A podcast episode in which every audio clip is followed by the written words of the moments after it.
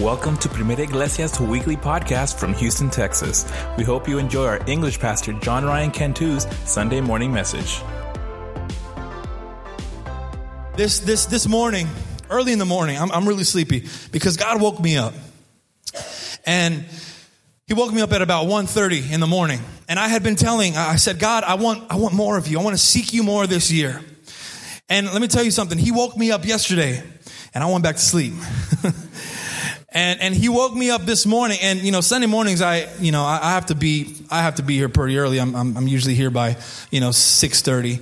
Um, and it was 1.30 and, and I was like, God, you know, I, I love you, but, uh, but let me, just let me go to sleep, please. Let me go to sleep.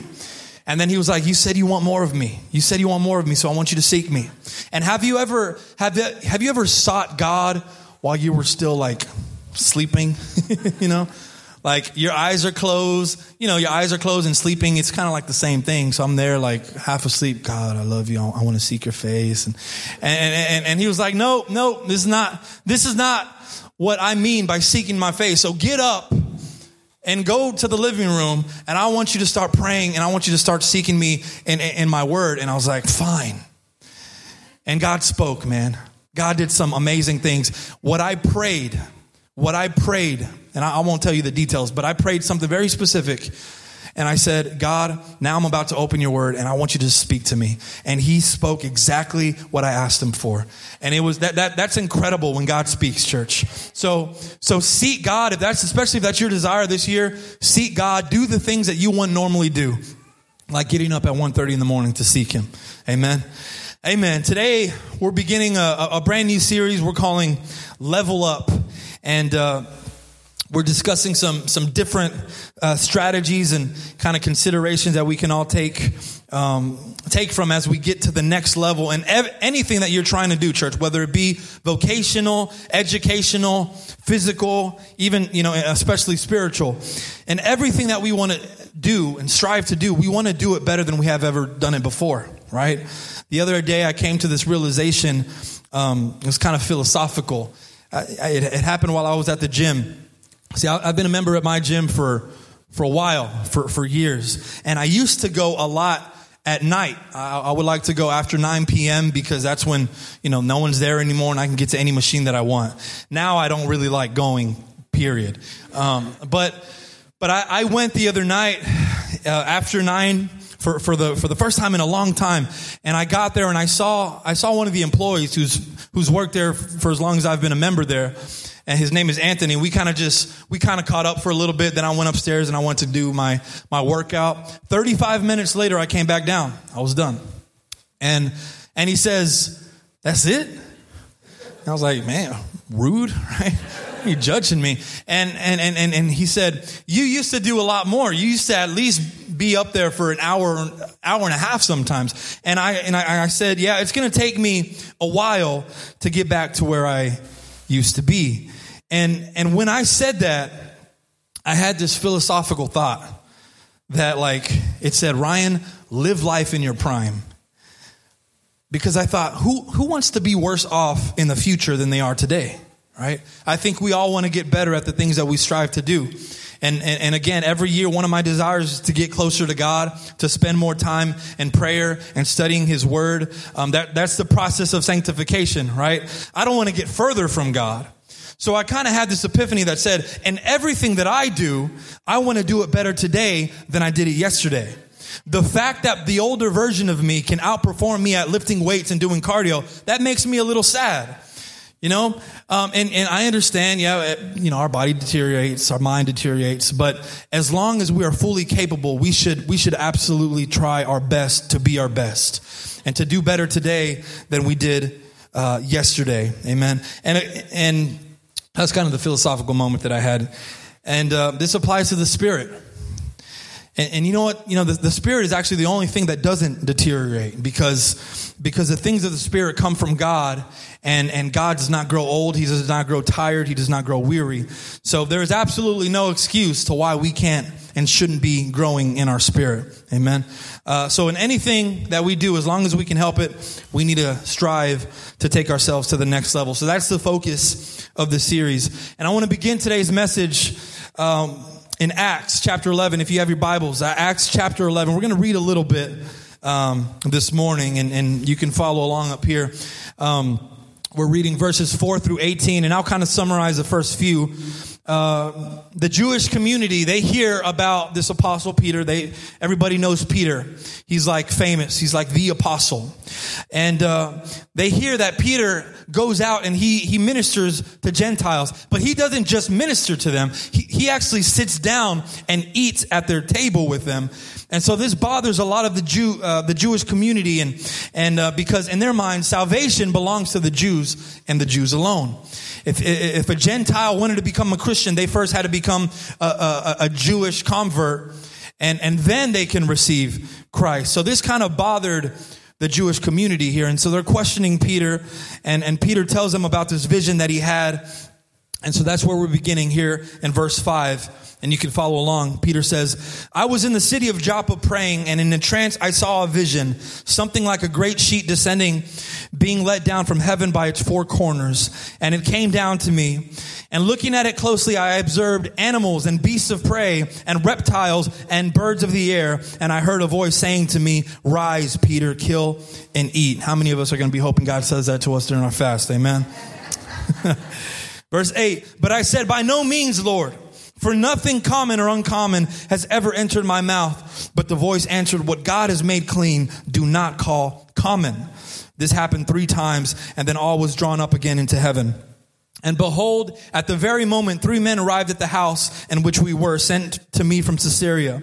And the Spirit told me to go with them, making no distinction. Six brothers also accompanied me, and we entered the man's house. We're on verse 13. And he, and he told us how he had seen an angel stand in the house and say, Send to Joppa and bring Simon, who was called Peter. He will declare to you a message by which you will be saved, you and all your household. And I began to speak. The Holy Spirit fell on them just as on us at the beginning. And I remembered the word of the Lord, how he said, John baptized with water, but you will be baptized with the Holy Spirit. If then God gave the same gift to them, he gave to us when we believed in the Lord Christ. Who was I that I could stand in God's way? Mm, amen. Verse 18 says, When they heard these things, they fell silent and they glorified God, saying, Then to the Gentiles also God has granted repentance and that leads to life. Amen. I hope you got all that. The title of my message today is It Starts with the Mind. You know, there's so much truth to that, church. Anything that you're going to strive to do, any endeavor that you're going to try to take, it starts with the mind. Because you can't do anything effectively if you're not in the right state of mind, especially when it's something that's, that's challenging, right? Last week, we, God spoke to us about focusing on the mission. Focus on your mission, church. Whatever that is, don't get caught up in the change of season. Don't, don't get caught up in, in, in, in, everything that's changing around you. Your mission is still the mission. And what God has placed in your heart, you have to continue going after it. And I, so I dug a little bit more this week um, into what that word focus meant. And I looked it up. It, it, it's, it means so much more than just to look at something intently. Webster describes it as a, a, point of concentration, a point in which mental effort is required. So, whenever you have an objective, whenever you have a mission, whenever you have a goal of any kind, you gotta be in the right state of mind, church. This is why Paul says that in order to live a life sacrificially to God, you have to have a renewed mind. You have to, a transformation must take place because you can't you can't think like the world thinks anymore when you come to Christ. You can't do it. If you're thinking like the world thinks, then you're not going to be able to please God. If, if you're not in the right godly mentality, then you're thinking with your flesh and you're not going to be able to uh, overcome temptation. So it starts with the mind. And I want you to grasp that this morning. It starts with the mind. The problem, here's the problem. Here's where I'm going to start to preach. The problem is that a lot of us are hard headed. If you can't remember the last time you apologized for something when you were clearly wrong, you're probably hard headed. Now, if you say, well, Ryan, it's, it's, pro- it's probably because I'm not wrong very often, then you're definitely hard headed. And, and it's this type of, it's this type of pride, church, that gets in the way of God's manifestation through us. God wants to take you to the next level, but you got to be in the right state of mind. Maybe God sees a very successful career path for you, but you got to get out of your own head. You're always making excuses for yourself. And you're saying, but God, but God, but God, I can't do it. And God is saying, yes, you can. You just have to have the right mentality. Maybe, maybe salvation is waiting on, at the corner for one of your coworkers, but, but you haven't approached them yet because you tell God, God, I don't know him like that. And we're hard headed and we're stubborn. And I, I bet God, I bet he gets really frustrated with us sometimes because, you know, we're incompetent. Have you ever been, have you ever been in a situation where the people that, that, that you're surrounding yourself with, they're just dragging you down with their incompetence? Like they're not, they're not on your level and they lack certain skill or practice or study. You know, maybe you were the kid in school that that you know you said I'm going to do the group project because I don't I can't count on any of you guys to do it right. All right, incompetence is the enemy of progress, church. And I think it was I think it was Confucius who said, if you're the smartest person in the room, you're in the wrong room. You got to get in another room, which means that if you're in a situation like this and you're surrounding yourself with people who are incompetent, you're not learning and you're not growing because, because they're keeping you at their level. Now, now God, He's not limited by our incompetence, but it's got to be frustrating. It's got to be frustrating because sometimes progress is slow moving when God is trying to make something happen, but we're just being stubborn. If, if you read the call to Moses in, in chapters 3 and 4 of Exodus, you'll see God's frustration with Moses, man. Because Moses, he can't stop making excuses. He says, God, but, but, but send someone else. I'm not the right man for the job. I have a speech impediment. I, I stutter all the time when I talk. I'm not qualified. I don't know how to do it. What if this and what if that? And if, and if you read the dialogue between God and Moses, you see how God's frustration with Moses unfolds. And he's not frustrated because Moses is being disobedient. He's not being disobedient. He's frustrated because of the way that Moses is thinking. His thoughts, his thought process about himself. He's not allowed, he's not thinking divinely. He's not thinking with the state of, I can do all things through Christ. He's thinking, I can't do it because I am not qualified. And that frustrates God, church. And unfortunately, hard headedness, man, it doesn't go away with spiritual maturity. You, you would think it did, right? You would hope that it did. But just as you begin to accept where God has you, now He wants to take you somewhere else. And that requires a new mindset, a different state of mentality. And that's what we find here with Peter. See, Peter, Peter's a man who he's matured right? I mean, if we see him throughout the Gospels, we see how much he's grown spiritually. This is a guy that, that I mean, he went from being a, short tempered, just hot headed guy to a guy with a lot of uh, patience and, and love and compassion to give. And now he's being used tremendously by God. He is the apostle. He is the apostle to the Jewish community. Everybody knows him. Everybody knows Peter. He's like, in some cases, he's like the father of, of, of the early church. This is Peter. He's like the maturest of the mature. But he's still got a, a bad mind. And we talked about last week how when something changes, we have to continue with the mission. And see, that's what's happening right here. Peter, he's, he's reached a state of mind and now something is changing. And and his his thought process is affecting progress. And in, and in peter's peter's case you know his mission was to go out to all the unbelieving world and and, and preach the gospel of of jesus christ and I was thinking, man, I was thinking when I read this passage, you know, apart from this being a very practical message that we can apply for, you know, in all areas of our lives, I think it's a very great evangelical message. Because when we're doing ministry, when we're trying to reach people for Christ, a lot of times we put up barriers. We put up walls. And in, in our minds, they don't look like walls. They don't look like barriers. In our minds, we're, we're being righteous. We're being holy Christians. But a lot of times we don't realize that we're creating barriers between ourselves and the unbelieving world. And it seems, if you read it, it seems as if Peter, he feels convic- conviction because he's being told uh, to eat a non-vegetarian diet. And that, that doesn't work for Peter. And he says, But Lord, nothing unclean has ever entered my mouth. That's new for me. This makes me feel uncomfortable. I've never done this before. His convictions were kicking in, but this wasn't spiritual conviction, church. Sometimes we gotta, we gotta know the difference. This was religious conviction.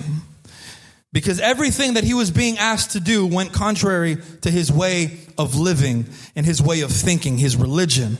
See, the Jewish people, they, they, they had a very strict diet and, and custom that they had, adhered to, including a kosher diet. And Peter was being asked to throw that all away. And the passage says that three times this happened. So Peter was arguing with God. He had a moment with God where he was going back and forth. God, I can't do this. I don't feel right. It, it, to me, it feels like a sin. What are people going to say? And then he finally gives in. A lot of us fight God on a lot of things, church, right? Because we're, we're hard headed. And we don't always give in. We don't always give in. The other night, I didn't give in when God woke me up and said, I need you, I need you to seek my face. You, you said you wanted some more of me. Okay, come get some more. And I said, no, I went back to sleep. A lot of times we don't, we don't give in. But if you think about it, if Peter wouldn't have got, gave in, if he would have had his way, he would have been limiting his effectiveness in bringing the gospel to the Gentile world. I love the song, I love the song Reckless Love.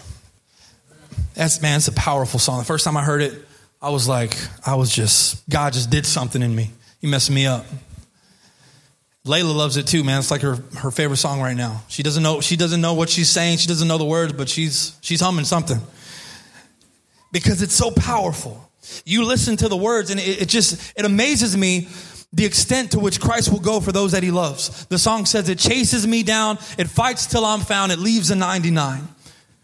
Isn't that awesome? And, and, and, then the bridge goes, there's no shadow you won't light up. There's no mountain you won't climb up coming after me. There's no wall you won't kick down, lie you won't tear down coming after me. That is reckless, church. That is, the, to be reckless means to act out without thinking about the consequences, to act out without, without limitations. Many of us are reckless in a lot of things. We're reckless with, you know, with our words. We say things that we probably shouldn't have said, and we don't think about the consequences and how other people are going to take it. We, we sometimes we're reckless with our actions, and and we don't think about how it's going to affect our reputation. And a lot of us are reckless drivers. Amen. But very rarely, church, listen to this. Very rarely do we find a person who is reckless for the gospel. And when God spoke that to me, I was it hit me because we're reckless in a lot of different ways. We're reckless. We're even reckless when it comes to, to boyfriends and, and girlfriends, especially when, when we're in high school, man. I was reckless when it came to boyfriends and girlfriends. It's dumb. And, and, and that doesn't go away with age. We're reckless in a lot of things. When we want something, when we desire something, a lot of times we go after it. I was reckless when I got married and we bought a car that we probably shouldn't have bought because it was nice. We're reckless in a lot of things, but very rarely do we find someone who is reckless for the gospel of Jesus Christ, who will go to any extent, even if it means doing something they've never done before, to get someone to Jesus. Man. If Moses wasn't reckless when he was walking down a path between two pillars of water. That was pretty reckless, right? You think about it. A sea, water opens up and you're just going to walk through it. What if it collapsed? What if the mission failed? What if it ended right there? What if that was the end of, of, of, God's people? He wasn't thinking like that. He wasn't thinking about the consequences. He was thinking, I got to get these people out of captivity and into the promised land. It was reckless of Jesus Christ when he healed somebody on the Sabbath, but, but he came across a man that was in need of healing, and God is not just gonna not heal someone when he sees it. It was reckless. Am I preaching or what? I don't know. Preaching to myself. It was pretty reckless. Another one came to mind. It was pretty reckless of these three Jewish men Shadrach, Meshach, and Abednego. Whew. You remember that one? If you know the story, King Nebuchadnezzar, he, he builds this, this giant statue, this giant idol, and he says, okay, everybody, you're to bow down before this idol and you're to worship it because I made it. It was pretty reckless. Of these three men, when everyone else bowed down, they stood up. Knowing what the consequences were to be, they were to be thrown into a fiery furnace. That was pretty reckless. And so Peter's mentality is telling him, Peter, this is a reckless thing to do. What are people going to say? Think about it before you put any meat into your into your into your mouth. Think about it. What will the Jewish community say? What will people say when they find out that you sat down at the Gentiles table and you ate their meal? What are they going to say? You're, you're, you're the apostle to the Jewish community. What are they going to, what is that going to do to your reputation, Peter? He had to break the chains of rec- he, I mean, he had to be reckless. You know, most of us, most of us would probably never step foot in, into a club. I would hope. I don't know. It's, it's not. It's not really a place for a Christian, right? I've been to two clubs in my life. Both experiences. I don't know if you guys knew, but uh, yeah, I have. Confession this morning. Uh, both experiences were just, it, it, was terrible. After the first time, I didn't want to go back, and I don't know why I went back another time. First time it was, it was actually in Mexico. My cousins took me. And then I guess I thought, oh, well, let me try the American clubs. And they were, they were both pretty, pretty bad. I hated it. It was too loud. It was, I mean, like, it, it didn't even sound good. I don't know what people were dancing to. And then, and then it was too crowded. Trying to get to the restroom. And like everybody, they're blocking the, the entrance to the restroom, right? And I'm trying to get by and they're like, oh yeah, yeah, you're trying to get down, right? And I'm like, no, no, I'm trying to get to the restroom. And I'm like, excuse me, but they can't hear me because of the music is just beating their eardrums. Terrible. You walk out smelling like cigarettes. I mean, the worst experience. I would, I would never go into a club. Most Christians would probably never go into a club, but let me tell you something. I would go into a club if it meant getting someone out of there that I loved. If someone was walking into a spiritual death trap, I would go in. I'd even pay to get into that club to get to them. I'd even stand in one of those ridiculous long lines.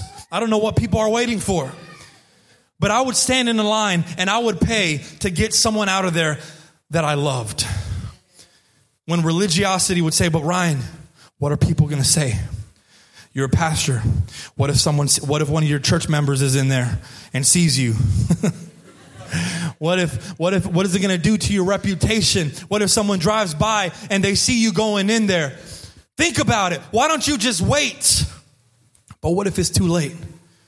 What if they never come out? Or what if when they do come out, they want absolutely nothing to do with God? Sometimes you got to be a little bit reckless to get someone in Jesus Christ church. Now, I'm not telling you to break any laws, amen.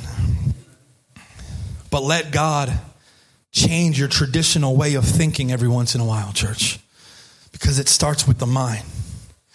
It starts with the mind. This applies to anything that you're trying to do in life. Sometimes a change uh, uh, of mind needs to take place. A new perspective needs to take place. If you're trying to do something over and over, if you've made the same New Year's resolution over and over, but you, are still with the same strategy and the same state of mind, you're going to keep failing. Let God change your mind. Some of us need a divine mental adjustment. And when God tries to change your mind, church, don't fight him. Because so many times it's the first thing that we do because we're not used to thinking this way. Suppress your stubbornness, your hard headedness, and let God transform your mind. Because when God, when you let God transform your mind, church, when you let Him transform your way of thinking, and then He proves Himself to you, He's also going to make everyone else around you a believer. I love what this, what, what the last verse of this passage says. I'll have a Will come up.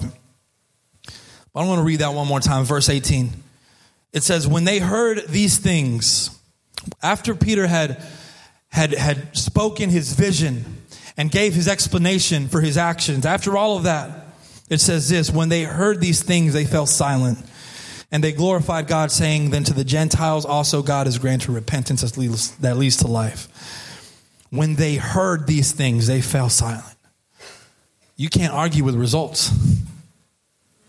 So, church, listen to this, man. When, when you make a drastic shift in your way of thinking, you got to be prepared for this. People are going to fight you, people are going to criticize you.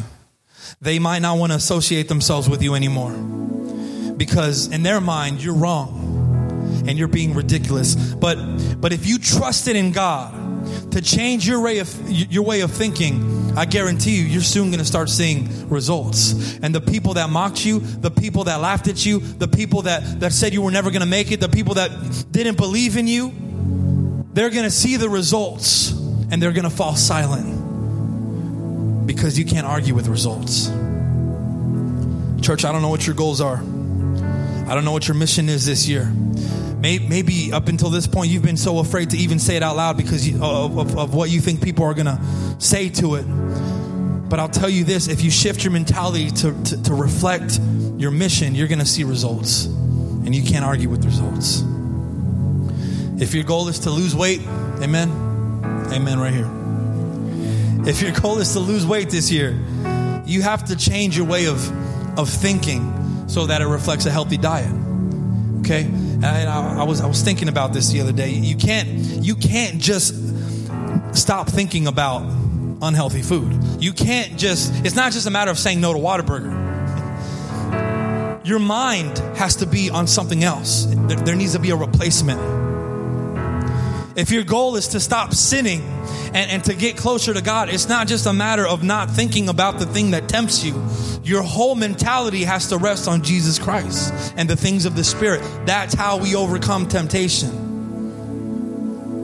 That's why that's what Paul means when he says, have a renewed mind. Don't just have an absent mind. Don't just not think about the things that you're you're trying to avoid. Think about something, move towards something else and let, let that replace everything that you're trying to accomplish. Amen.